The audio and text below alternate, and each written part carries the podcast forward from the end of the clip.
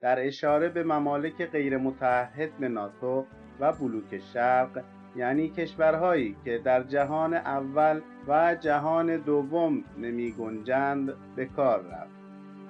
اصطلاح جهان سوم را نخستین بار آلفرد سوی جمعیت شناس و اقتصاددان فرانسوی در 1925 به کار برد.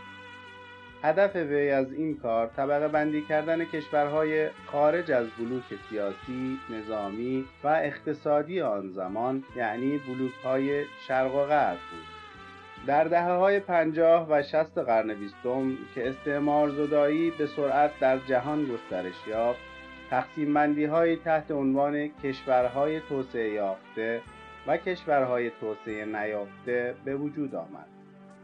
عنوان دوم به کشورهایی اطلاق می شد که تولید ناخالص سرانه ملیان ها کمتر از 500 دلار بود.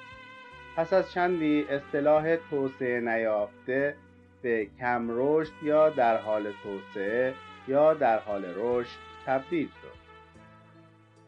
در اواخر دهه 1960 سلسله اصطلاحات تازه‌ای در این عناوین بر مبنای میزان ثروت و موقعیت جغرافیایی سیاسی کشورها ارائه شد. بنا به این تقسیم بندی کشورهای سرمایهدار آمریکای شمالی، اروپای غربی، ژاپن، استرالیا و زلاند نو کشورهای جهان اول نام گرفتند و کشورهای اتحادیه جماهیر شوروی و اروپای شرقی عضو شورای همیاری اقتصادی دو جانبه یا COMECON عنوان جهان دوم را به خود گرفتند. بقیه کشورهای جهان نام جهان سوم را یدک کشیدند.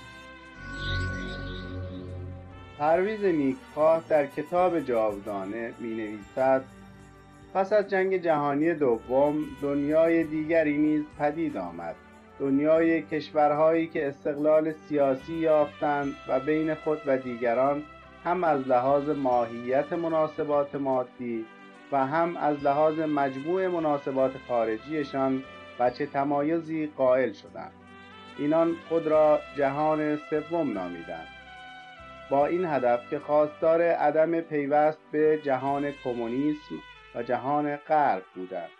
کمونیست ها و رقبای آنان در جهان غرب که در پی یافتن اردوگاه تازه‌ای برای پیگیری جدال قدیم بودند این لقب را برای جهان تازه از بند استعمار رسته شایسته دانستند و از آن این مفهوم را به دست آوردند که جهان سوم به معنای جهان قابل منازعه بین قدرتمندان دو جهان نخست است از این سو حدود جغرافیایی تغییر ناپذیر اردوگاه شرق و اردوگاه غرب در آخرین سنگر یعنی در یونان موقتا مورد توافق قرار گرفت و از سوی دیگر جبهه تازه‌ای گشوده شد که به قول کمونیست ها از درون جهان سوم میگذرد از این پس در نوشته ها و اسناد سیاسی کمونیست ها این تأکید به چشم می‌خورد که خط مقدم جبهه منازعات جهانی از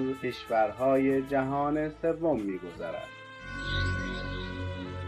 تعریف جهانها.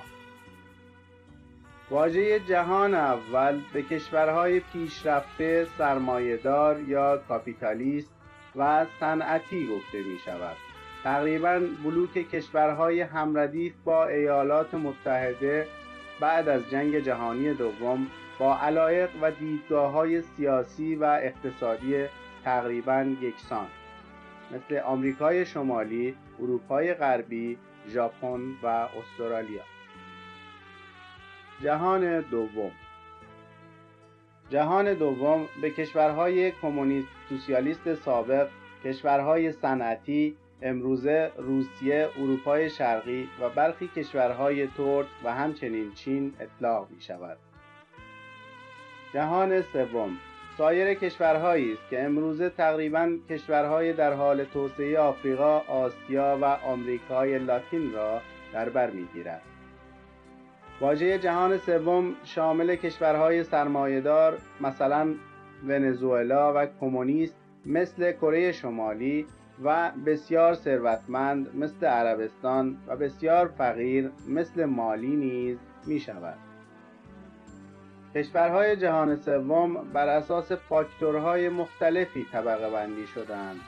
حقوق سیاسی و آزادی های مدنی، درآمد ناخالص ملی و فقر کشورها، رشد انسانی کشورها و آزادی اطلاعات در داخل کشور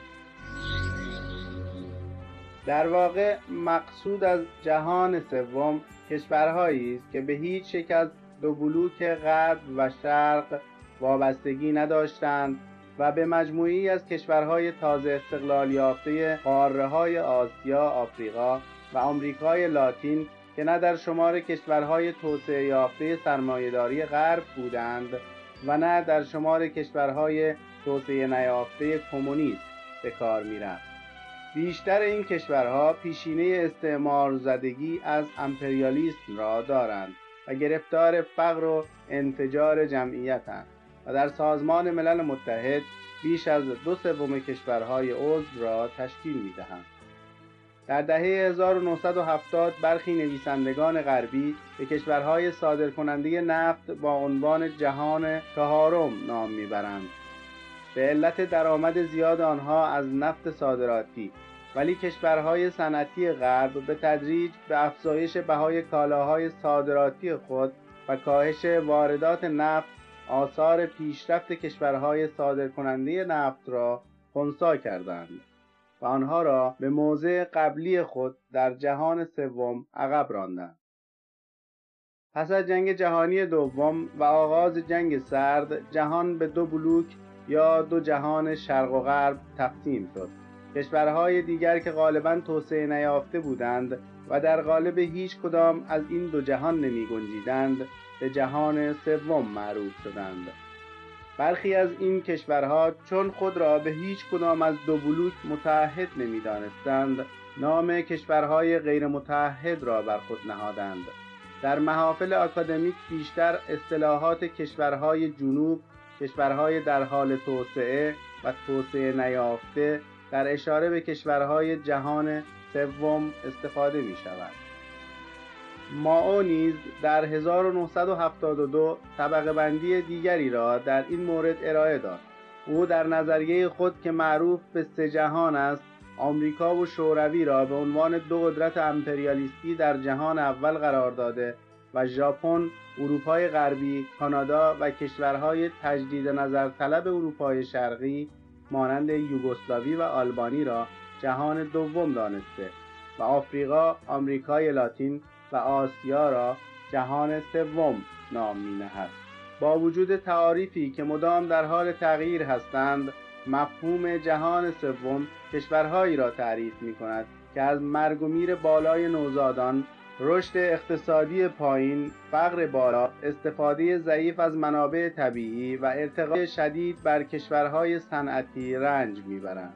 اینها کشورهای در حال توسعه و از نظر تکنولوژیکی کمتر پیشرفته آسیا، آفریقا، اقیانوسیه و آمریکای لاتین هستند.